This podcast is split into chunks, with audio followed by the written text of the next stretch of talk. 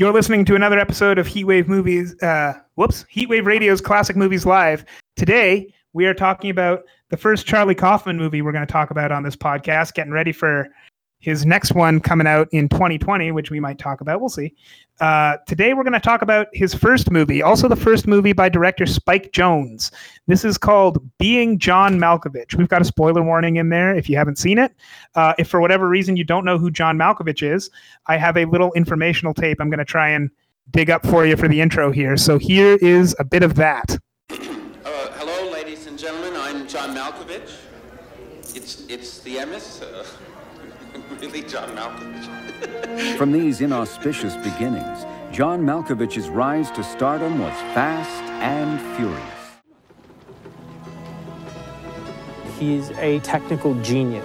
He breathes life into inanimate objects. It's a very godlike thing, you know, to be able to take something and, you know, make it live. He was the talk of the town, from the Beltway to Broadway.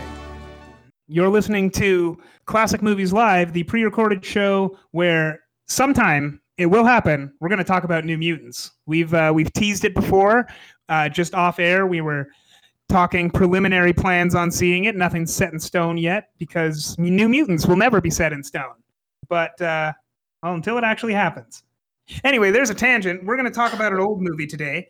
Um, this is another this is another first for us. We've been going through a lot of. Uh, A lot of pretty important movies the last little while. We did a Francis Ford Coppola movie. We did um, a Spike Lee movie. We did some other... What other firsts did we do? We did two Adam Sandler movies. Today we're going to talk about a Charlie Kaufman movie because, uh, well, a lot of different reasons. But among them, uh, I feel like you can't be a pretentious movie podcast until you've talked about at least one Charlie Kaufman movie. Yes. And this is this is our... end. end- us entering into this new phase. Yes, we're finally there. We've made it. We've made it as a movie podcast. So happy. It didn't even take us fifty episodes. It's going to be so awkward if we release these out of order and this one turns out to be number so, fifty. Yeah, that would be kind of awkward. But only the future can tell. All right. So, um, Being John Malkovich is the show, is the movie we're talking about today. This is the directorial debut of Spike Jonze, and I could be wrong, but I believe this is the first movie that ever came out that was written by Charlie Kaufman. Uh, uh, do you know if that's true? I'm pretty sure, at least like feature-length film. I'm not sure yeah, how yeah. how much uh, experience he had with writing before, and like I think he had a lot of scripts that he submitted but were never never made. Um, yeah, and honestly, this. Seems like it is one that actually was made, but this seems like a good candidate for never being made. This is a very, very weird idea. Yeah, it, it really is. Do you do you want to explain why it's a weird idea? Um, I, I think, yeah, yeah. Well, uh, so this movie is, uh, boy, it's about a puppeteer played by John Cusack. Um, So we're already off to a weird start because a puppeteer is a strange thing to write a movie about. I mean, unless your movie is Pinocchio. And uh, John Cusack is like, he's not a big, big name. Like he had big roles, but he was never like, I'm going to say this a lot about a lot of people in this movie. He's no Tom Cruise. Like he's, he's not a, he's not an audience draw necessarily. Um, so like you've got that. So it's about John Cusack, who is a puppeteer who gets a job at a filing company on a on the seven and a half floor of a building. Uh, and while he's working at that filing company, he finds a tiny door that when you crawl into it, takes you inside of real person, real renowned Hollywood actor, John Malkovich. It takes you inside of John Malkovich's brain for fifteen minutes. And you see what John Malkovich sees. Uh, you hear what John Malkovich hears. You...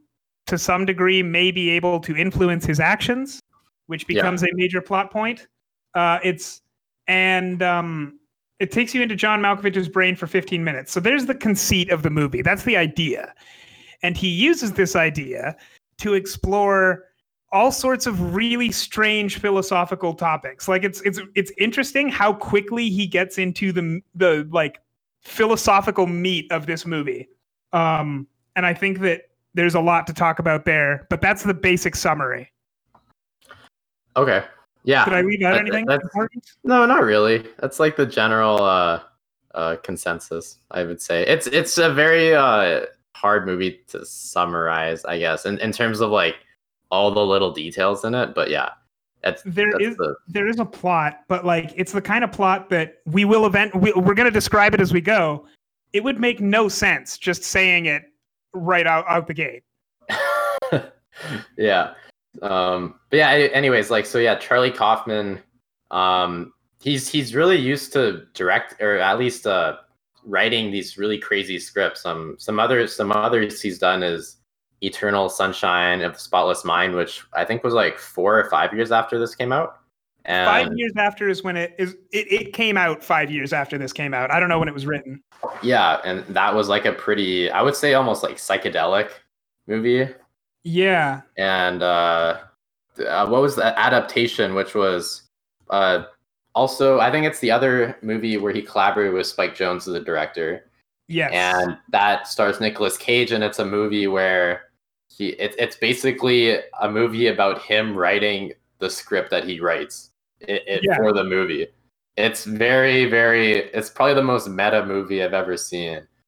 Um, and like, he likes to write these movies because all three of them, he likes to write these movies that really, well, he he writes characters, and what he likes to do is he likes to really, really, really dive deep into whoever's main characters, whoever's main character is. He likes to dive really deep into the characterization of him because uh, it's always a him. Yeah. And like really try and figure out, like try and delve into this guy's mind, because like Adaptation is basically him psychoanalyzing himself by giving himself a fake twin brother. Uh, this movie is literally about a man going inside a different man's mind and like learning things about himself, and all of the characters end up doing that. And then in Eternal Sunshine of the Spotless Mind, they're go they're digging through Jim Carrey's memories, and he's like also there. I mean, he's he's there actively, kind of being watching his memories be taken away from him. Yeah, I was going to say being manhandled through his memories, oh, but yeah. Well, that too. Yeah. So like he so, likes to really, and, and he uses that to explore, like they're, they're almost character studies. They are character studies, but they're very different from like, from something like Joker, where you're seeing this person and it's showing you him in different situations. They're like literally looking into these people's heads. Yeah, it was a very interesting uh, kind of look at, at the, the mind of someone, I guess, going through a breakup. In that sense, uh, and like I, I love his scripts, just in that I notice he he really takes advantage of the the movie format, if that makes yes. sense. He because uh, I I I kind of like my first thought was to compare him to like Christopher Nolan, in that they they choose very uh, psycho like they they they they conduct like psycho analysis analysis of the main character in a way, um, yeah, but. I would say like Nolan does that in a very grounded, uh, grounded way, whereas mm-hmm. um, Charlie Kaufman really takes advantage of like like the the ab- abstract the abstract uh, ways of telling telling a story. So like yeah, in John Mal in this movie John Malkovich, for example, he gets he gets a lot into the philosophies of like existentialism through a very odd plot device, in that he. You know, goes there's just a random tunnel that leads into someone's mind. There's mm-hmm. very little explanation given or really needed, because that's not the point of the story he's trying to tell. Yeah. Just, so when the explanation does come, and it's very strange and ridiculous, uh, it's also incomplete. Well, it, it it actually is incomplete now that I think about it. But like, it doesn't seem as weird because the way that this thing is set up, it has clear rules. It's uh, just it's it's not super important where it comes from. So when you find out where it does come from, and it's insane, it doesn't doesn't matter. Yeah, exactly. And he, I don't think. Well, in this movie, does he really explain what happened? Uh, he, I think he delves into it slightly, which kind of disappointed me. But he explains that it is not a new thing, and he sort of implies where it could come from, but he never specifically seems to say. If I remember right. Yeah, that that's fair. Which is um, yeah, I think which is better. I think if he if he went into it more, it would have made it worse. Unlike I thought he, he actually kind of explained Eternal Sunshine Eternal Sunshine of the Spotless Mind, like how the memory wiping works, which surprised me, but I guess it made sense, and he didn't delve into it again too much. I think that, um, I mean, he might go, he he might go a little more than is needed potentially, but I think he's really good at explaining exactly as much as he needs to and not too much more, because like with this, he explained it enough so that we know the rules and we know why it's an important plot device. With Eternal Sunshine of the Spotless Mind, kind of the same thing. In both of those, he he maybe goes a little overboard in some spots. Maybe in Eternal Spot Spotless uh, Eternal Sunshine, he goes a, he uh, delves into it a, maybe a little more deep deeply. But like, as long as I know what's going on and why I need to care, that's really all I need. Yeah, exactly. Whereas I would say, like, if you look again, if you look at Nolan, he he takes a he puts a lot of effort in explaining what exactly is happening. Specifically, when I like when I think of like Memento or uh, or The Prestige or Inception or Interstellar, there, there's actually quite a few scenes that attempt to explain the bigger elements of plot devices of the story so that the audience um, can get into it. Which is usually yeah. probably why his movies are a lot longer, whereas Charlie Kaufman's are actually like pretty relatively short, especially given the type of subject matter he's tackling. Yeah, actually, to compare those two, though, I would have to say, without going too much into it, um, I think it works for Nolan, mostly because the way that he describes his plot devices, like like in Inception, the dream thing, the way that he's describing it, like that is the movie. His exposition is kind of explaining what his movie is doing. It's not just explaining what his device does, it's explaining what his movie is. Yeah. Where with with Charlie Kaufman, his portal into John Malkovich's mind is a plot device. It's not the whole movie, so he doesn't need to explain it like a Nolan movie. Basically, I'm saying I don't think that Charlie Kaufman could write a Nolan movie, but I also don't think Nolan could write a Charlie Kaufman movie. No, they're very, very different writers. It would be interesting to, to see like them collaborate. Actually, that's that's actually one combo I would I would love to see. Uh, I a Charlie can't Kaufman even imagine that. That'd be I know incredible.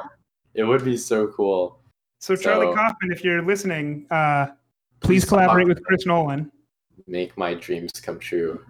So, yeah, so yeah, getting into like the the movie a bit more. Um, what what did you think of like like the casting and stuff? Because it, it was pretty odd casting in a lot of senses. But I guess this was more of an indie movie, so like they couldn't get like the biggest names. Um, but there yeah, were some well, a couple recognizable faces. I actually think that part of this, part of the point of this movie, I guess this is almost, this is kind of sidestepping a bit, but part of the point of this movie is that they couldn't get the biggest names. Cause like, it sounds like Charlie Kaufman never wanted the biggest names. For example, yeah. this movie's literally about John Malkovich, like real person, John Malkovich. And like he, I'm pretty sure he'd been, a, he'd been nominated. He may have even won Academy Awards by this point. Uh, I should probably look that up, because if I say he may have and he actually did, then I'm going to look like a fool. Yeah. But anyway, yeah. like um, he's he's a name that people know, especially like people who've seen a lot of movies and people who'd seen. Uh, this came out in ninety-nine. Like if you'd been watching movies actively, you'd probably seen John Malkovich in one or two things. But like he's a guy that people recognize, but like he's not a huge super A-lister. Uh, yeah, at the time. I, and like, I never. Now, sorry, sorry, I never. I, I only know him from like more recent movies where I haven't really seen him in a really big dramatic role. I guess I, I mostly actually kind of see him like with his comedy chops.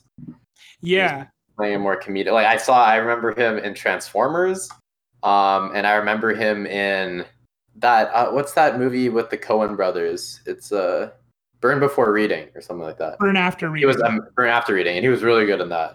Yeah. It was hilarious. So, yeah, I'm not sure what his status was in Hollywood at the time. Yeah, I mean, but that's the thing, too, is like this movie would have been very strange, and Charlie Kaufman wouldn't have let it happen if this was like being Tom Cruise. Because, like, John Malkovich in this movie, he has a somewhat normal life. Like, he's he's an actor. And he's living in a very nice New York apartment. But like, he can also just go around New York. He just gets a taxi. He's very soft-spoken. He can just go to dinner and like people recognize him, but it's not a big thing. You know, at the time, for example, Tom Cruise could not have lived that life. And like, this movie is kind of a little more interesting just by, just because of how relatively mundane the act, the um, life of John Malkovich is. Yeah, I think that's what made it really, like, at least it draws your attention at first. It's actually pretty funny how how worked up the the people that enter his mind get, just because, like, it's literally just John Malkovich, like, taking a shower or something, or, like, uh, eating eating food or reading. Yeah, it's it's very, t- it's not even, like, cool John Malkovich stuff. It's very normal John Malkovich stuff. So, this movie, uh, the, the opening scenes of this, or like the first scenes where they go to John Malkovich's head and he's just like living his life, reminded me a lot of the scene in the in the Lego Batman movie where he gets home and just like microwaves a lobster. Like it's yeah. just Batman, yeah, it's just Batman doing normal things. Yeah, yeah, it's pretty. Uh, this is pretty funny. I that's what I love the comedic aspects of this movie, and I actually, I guess it's hard for. For because Kaufman's, I think, a very like existential writer. You can tell. Um, I think we've talked about this before, but he he likes to write himself in his movies as the main character. Yes. Um, and uh, he, I guess, th- in this case, the like every at least especially in this case, but every character is just like just really like kind of a loser. Um, yeah. And and so I guess for him also, his his mind seems to kind of like to play with the idea of uh, dealing with depression in comedic ways, if that makes sense. Yeah, but I was gonna he, say, yeah. He really, he really drags. He really not drags, but he the, those those comedic elements um, are kind of overshadowed by the darkness of all yeah, of his movies, I, usually. I gotta say, um, so. I don't know if I would use overshadowed. I know what you're saying, but like Adaptation to me, I still thought it was a really funny and enjoyable movie, even though it was like very existential. With Eternal Sunshine of the Spotless Mind, yeah, never mind, that's depressing. But like this movie, uh, this movie really disturbed me. Like I thought this this movie was, I mean, I can handle dark movies. That's typically what I watch anyway. But like, I, I had to take a break after this movie. This was this was sufficiently dark for me. Which I was not expecting because, like, I mean, I know him as a comedic writer, as you said, and, like, I know that he has darkness in his movies, but, like, I was expecting this to be a lot funnier than it was, than it, it, it was funny. I expected it to be a lot funnier than it was dark. And um, a lot of the things, a lot of the comedic moments are only comedic because they're supposed to be, because they are actually terrifying situations. Yeah, they really are. It's it's uh interesting how he how he works his scripts into those things, especially because I think the initial premise of all of his stuff seems comedic. Mm-hmm. At least at least for me, um, especially I thought this movie would be hilarious given the start and then also the context of it, like the title. Everything about it seemed like a comedy. Um, and oh, I yeah, saw, like, oh. I saw Adaptation. That was like my first kind of look into him, and that movie was, I think, really just really, really good. I think it set up a good balance between kind of messed up, but then also like hilariously intriguing. But I think I personally I wasn't a fan of how dark he went in this, because I, I think there would have been it would have been more f- fun to kind of lighten up on like the really dark stuff. And because I think the concept itself is genius. It's just, I don't, I, I necessarily, I, I guess it makes sense, like, because it was a good movie. But for me personally, I, ne- I didn't necessarily want the movie to get darker as it went along. Yeah. Um, I guess that said, and I, I think in just a minute we should probably go into spoilers, but I thought that it was, uh, yeah, right at the beginning where he's setting everything up.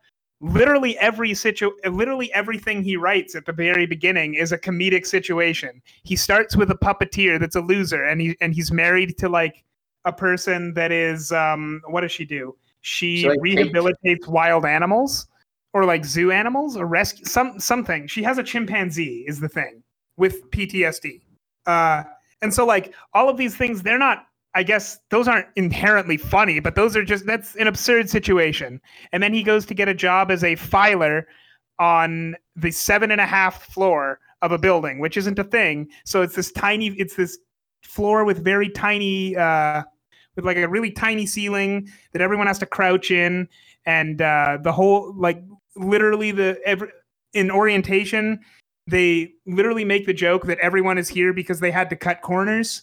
Um, so And then and then he goes into a tiny door that leads into John Malkovich's brain, and John Malkovich ends up being not exciting. So every single thing that he sets up is a comedic situation. And yeah. like he uses it for comedy for sure, but it gets so dark. It does. And I never, well, the thing is also, I was kind of disappointed is that I never really laughed at any of the first scenes because it, it didn't, those funny moments never really punched through. You, you know, like the scene where uh, the the girl kind of comes, like, is inside John Malkovich and experiences like him in the shower, right? Mm-hmm. And then and then she, she comes out and she's like, oh my God, that was amazing. I need to go back to yeah. see what he does next. I was just like, I wanted to laugh, but th- I think the way they filmed it was just like, it was like almost kind of depressing.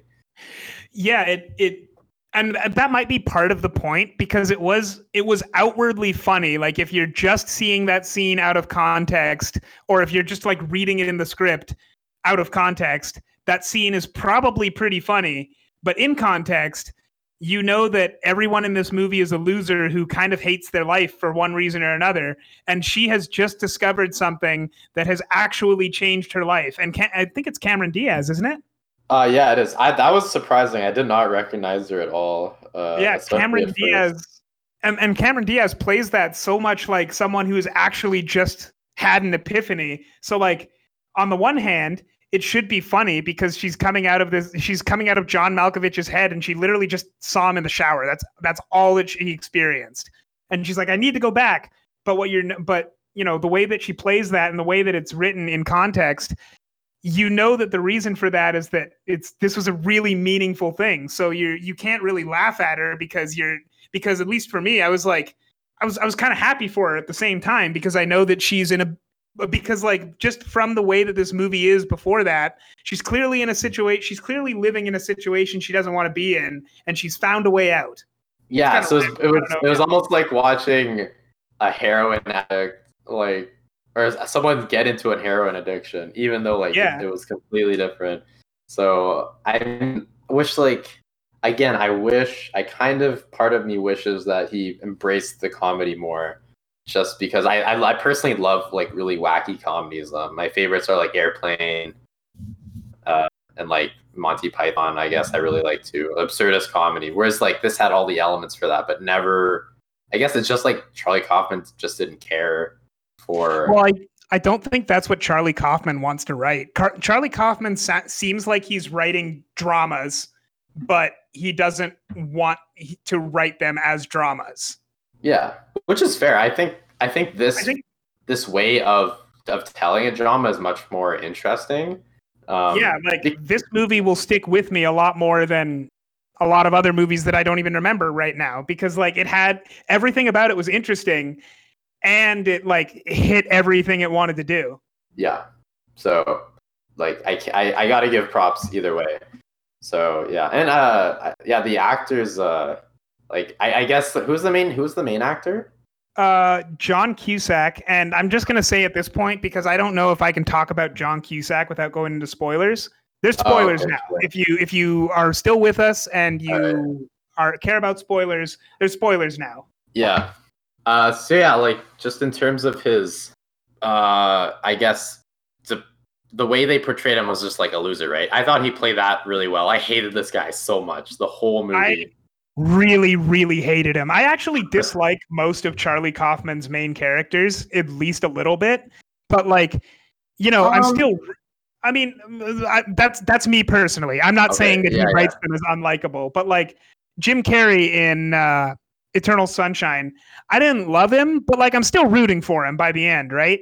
This guy, I just, I really didn't like anything he did ever. And he is being knowingly written as an unlikable character, which I guess is nice. It's a little, it's it's, it's a little. A li- I thought it was a little too on the nose. Like he was literally because he, he wasn't even like a character you love to hate. No, it was just no. like I like, I don't like seeing this guy at all. And honestly, that was most of the characters. I did not like enjoy any of the characters or find them interesting in any way. I thought they were all douchebags. The and only like, character I kind sense. of liked, the only characters I kind of liked were John Malkovich and Cameron Diaz's character. And I guess Charlie Sheen. He's in this movie. Oh yeah, Charlie Sheen was in this movie. That was funny. This came out of nowhere. Um, But uh, yeah, it's just overall because I, I liked I personally I liked Jim Carrey and uh, so uh, what's the what's her name? The girl um, from Titanic. I'm forgetting again. Oh my God. Is it Kate Winslet?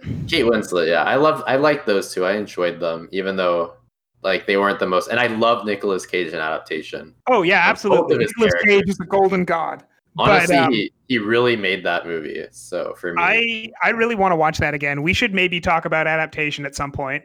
Yeah, there's a lot going on in that movie. But yeah, this I, I, I personally have a tough time with a movie like this, especially again because it might have been more fun if uh, if the characters were at least likable.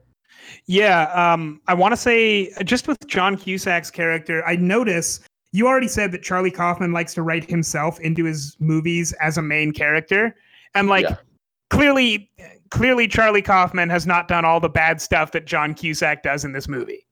However, he's not, John Cusack's character is not that, he's similar in certain ways to like Nick Cage's Charlie Kaufman and a little bit of Jim Carrey's Charlie Kaufman and like, or Jim Carrey's version of Charlie Kaufman, I guess I can say that.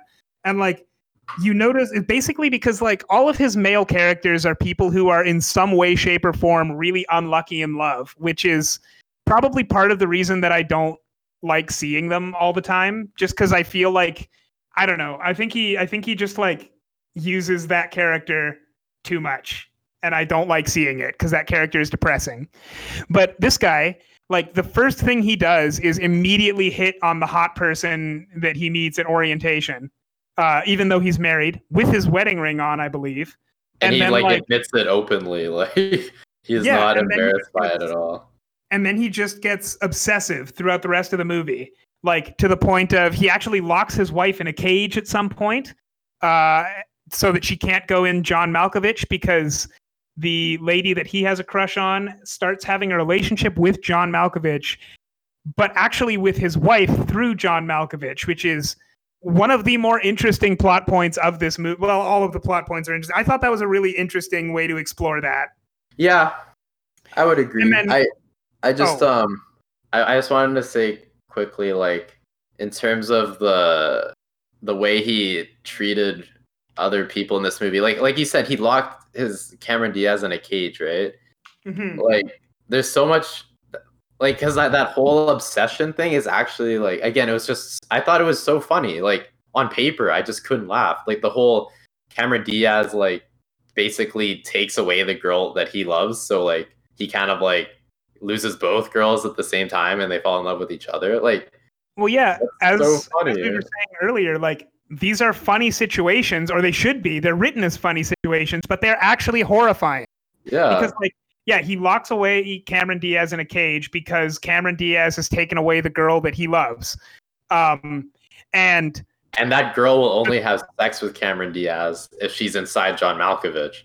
Yeah, so he goes into John Malkovich. So what this is doing is, like, in in context, we are seeing three people mentally mentally deteriorate in a really disturbing way, and just this is what happens. Yeah. Um. So, and they, yeah. So it's. Again, sorry, I, I I interrupted your flow. I just I really wanted to mention that. No, I think that was uh, I was I was gonna get there anyway. I don't I don't think I had a, I don't think I was on my way to saying anything. Oh, okay. Cool. cool. Um. And then uh, what I. I did. Uh, I liked the way John Malkovich though performed it. It was a very. I liked that they made him kind of. I love it when they they make like uh, actors like play themselves and they're kind of dicks. Um, mm-hmm. It's like it's never not worked for me. I loved it, and This Is the End specifically. I thought that was really a funny movie, but uh, I guess he also doesn't really have much to do. Well. You said that, John Malkovich um, plays a dick in this, but I disagree. Like, he's a dick to the characters in the to the main characters, but like John Malkovich is the voice of reason in this movie. He's the only person that's acting. Oh, well, yeah, that's morally fair. Correctly is the thing. So like he comes across strong, sure, but you get it. It's I guess like, and it, it it's kind of funny to see him like finally deal with the fact that people are that. The main characters are selling two hundred dollars tickets into his head for fifteen minutes because yeah. uh, he says, "I'll see you in court." And uh, the response, the, the response that John Cusack says is, "What? How do you know I won't be seeing what you're seeing?" Which is a terrible response, considering no jury would ever buy the story that people are selling two hundred dollars tickets into John Malkovich's head. So yeah, he has no case. Not really, unless like they experienced it themselves. I don't know. I mean, I guess a judge could probably order that. So yeah, like something like that. Maybe you gotta convince it. You gotta convince the judge first, though. Yeah, for Which, real. I mean, I guess you could kidnap him. That's not out of the ordinary in this, I guess. Yeah, I. I uh, there wasn't really much to not be expected. So. Yeah. It was interesting. Uh, did you like the the female the female other female love interest? What was her name? Oh, I hated her. I I I liked her I more like, than John Cusack, but I yeah. did not like her very much. Uh, Catherine okay. Keener, I think. Catherine, yeah, because I had seen her in uh, she was in Get Out, and I think I saw her in something else that was kind of big. I've seen oh, oh but yeah. Anyway, she's she's like kind of a, a recognizable actress. I think and, she actually, she may have won an Oscar for this. She was definitely nominated. Yeah, she honestly, she played it pretty well. I think she might have been like one of the better act. She was definitely one of the better. It was either her or Cameron Diaz, I would say, acted the best in this. So, like, very. She did not win. She did not, okay, but she was nominated? Yes. Oh, damn. All right, cool. So, like, that, that was, it was kind of cool to see her. Apparently, like, she might have been brought in for Get Out. Because of that, the role she played in this movie, um, I can see it, which was uh, kind of interesting. So, yeah, yeah, I would say personally, I liked Cameron perfor- uh, Cameron Diaz's performances better, except that she didn't have as much to do. So, like, if Cameron Diaz had been a way bigger part of the plot than she already was, or part of the story than she already was, then I would have liked her better than Catherine Keener. Yeah, I, I, I, I, as, I as a performance. Yeah, because yeah, she didn't really have much influence over the plot, and then also, um, I guess she did just didn't need to. I I thought her role was really fun. It was definitely the most uplifting character, even though she also was like pretty messed up. I mean, her entire character, she was just manipulative. That was that was her character trait, and like she was just playing everybody in the whole. And um, oh, I don't remember what I was gonna say, but like she was. She was the closest thing this movie has to a villain, except for its hero, I guess. Who is, yeah, also the villain. Who's also the villain. Uh, it's just annoying. Um, okay, so how how would you delve into this uh, psychologically, I guess? Did you have any thoughts about, like, what any of it meant? Oh, I probably did. They're, like, they're they're nebulous. Like, I, I watched this movie and thought a lot of things. I don't know if I can say I'll say what they were, but I thought that this movie, like... This movie disturbed me because of how well it got into topics like obsession and like, what does it mean? What, what even is the mind? Because there's a point in this movie where John Cusack, being a puppeteer, figures out how to puppeteer John Malkovich and takes over John Malkovich's life for eight months. And then after that, uh, the ending happens and John Malkovich is actually never again John Malkovich. So, you know, it sort of, It's sort of exploring the question of like, what even is, who who even are we? Like, what is what even is yourself? Like, is there still a John Malkovich in there? There has to be. He's got the subconscious and everything, but he's not driving. So what happened to John Malkovich? And like, yeah, yeah that was really sad because again, John Malkovich was actually like the only decent person. He was very innocent in the whole plot of the movie. Mm-hmm. And um, yeah, at the very end. Uh, right before, right when John Cusack finally leaves John Malkovich after eight months, uh, during which time he's made John Malkovich quit acting, become a puppeteer, become a world famous puppeteer, and also get married to Catherine Keener, uh, and like have a kid with Catherine Keener. So like, he's completely taken over this man's life and just become the version of himself that I guess he wanted to be, but as John Malkovich. Except that he's living a lie. John Malkovich is living a lie. But at the very end, like when he finally leaves John Malkovich, there's a brief moment where John Malkovich is actually John Malkovich. And like, he seems so relieved to finally be, to finally be back. So he is there somewhere. He's somewhere in the mind, trapped, which is really, that was a, I really, that was a really disturbing moment for me. Just like seeing John Malkovich be back for a quarter of a second and then he's gone. Yeah, after eight months. I don't, so wait, so did, was it implied that he knew what was, he could see everything? He was it trapped was, in his own consciousness, or? I, I don't know how much was implied. What, what you, uh, so when, when it was John Malkovich, like, he was so happy to still to be John Malkovich again, because it happens in front of a mirror, and he's like looking at the mirror and he's like overjoyed, and then he stops being John Malkovich again. So exactly what John Malkovich experienced in those eight years, we never get to know, and they don't even really hint at too much. But like he knew, or eight years, eight months, but he knew somewhere that like it hadn't been him for eight months. So he's somewhere in there conscious, probably, or in the coma or something. It's the, that's something that's like, that's one of those things. Uh, that's a show don't tell moment where, uh, you know, everything that your mind can come up with is infinitely worse or like infinitely scarier than what Charlie Kaufman could have written in, in that moment. Yeah, exactly. That, that, and that's, that's why I like giving that little extra room. Um, with like not explaining everything, it actually helps mm-hmm. a lot. Uh, yeah, uh, we've said this about certain movies in the past. This movie did not look down on its audience, which I really appreciated. It really didn't. And uh, yeah, it was a great fact. Especially, um, I found the ending. I loved. I loved how vague it was, because I personally, my, I don't know if they explained this earlier, but I personally thought, and my roommates thought differently, that he was inhabiting. Because like the John Malkovich has that daughter, technically, mm-hmm. even though he doesn't raise her, it was Catherine Keener and Cameron Diaz end up raising her, and then the main character uh, ends up in her mind because she's like the next in line for the, the John Malkovich line of uh, uh, body body puppets, I guess is how you could call it. And yeah. I thought it was he was going to ta- eventually take over her body. I kind of thought he already had, because like he'd shown that he could puppeteer John Malkovich. I had just kind of assumed that as soon as he got kicked out of John Malkovich and found out he couldn't go back, he went into the next one and just stayed there. That's what I thought.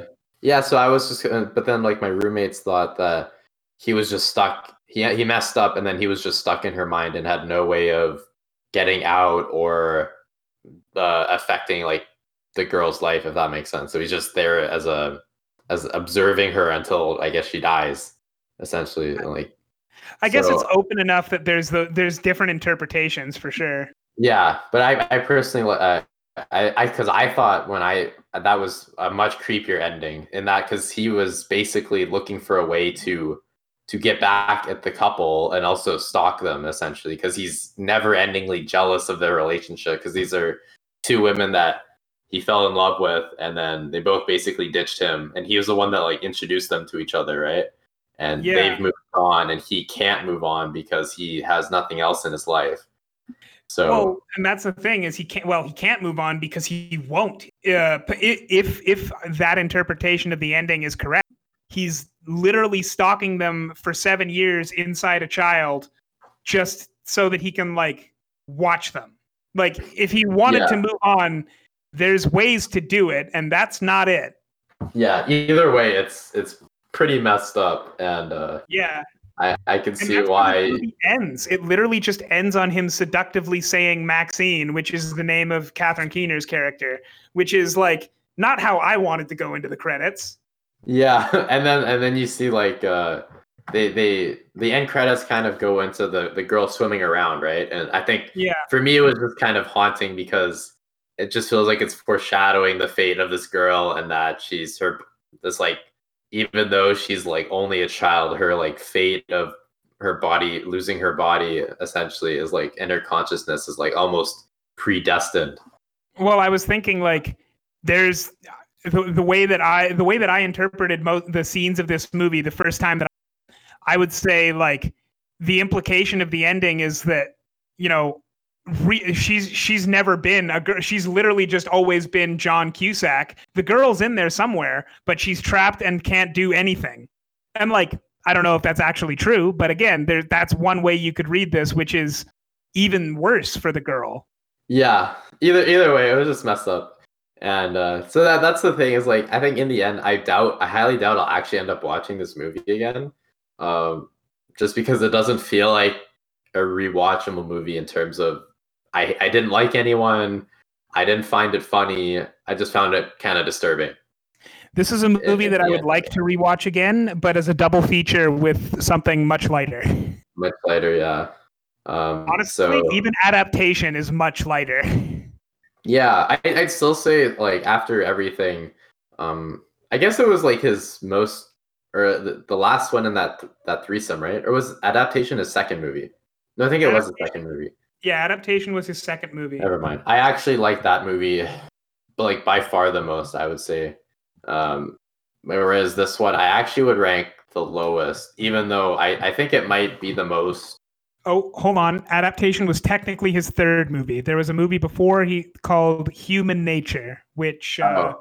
was not a huge hit, I don't think. But like that was the first movie. That was the directorial debut of Michel Gondry, who would later do uh, who would later do Eternal Sunshine. Oh, cool. Yeah, he he. He were, he's worked with both of them a few times, right? They seem to be his go-to guys. Yeah. So, yeah, uh, I guess overall, just looking at this movie, I I probably give it like uh, like a seven out of ten. Um, just, I'm... just because I, I I think it did have lost potential. I wasn't a big fan of the way he took the story.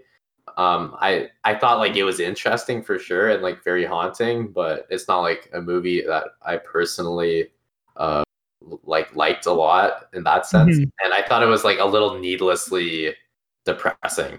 It's just like because every aspect of it was just not not fun. Yeah, what I will give this movie before I rate it, because it's not gonna it's not gonna be a perfect score anyway. But like I would say that.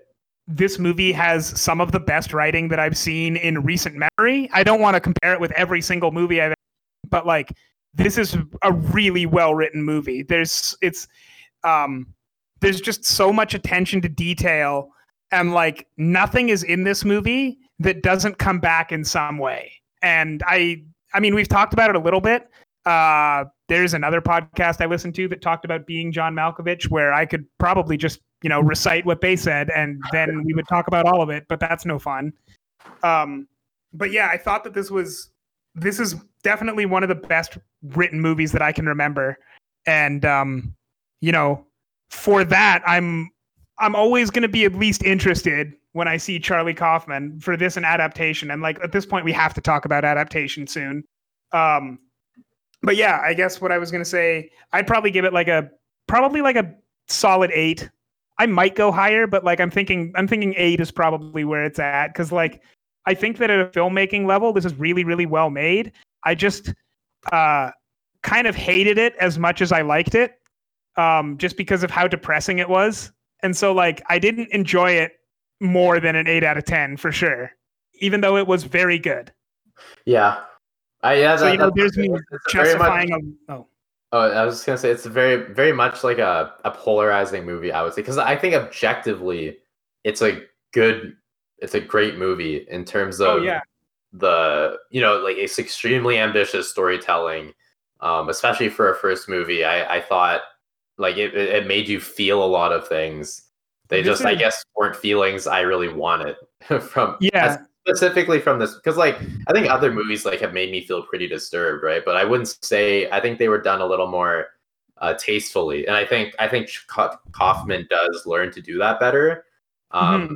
As at least like uh, like with Eternal Sunshine, for example, I would say the some of the themes were he was playing with were just as dark, but definitely the way it was directed, it might have been. Was it a different director? Was it was it? That Gondry was Michel Gondry, yeah.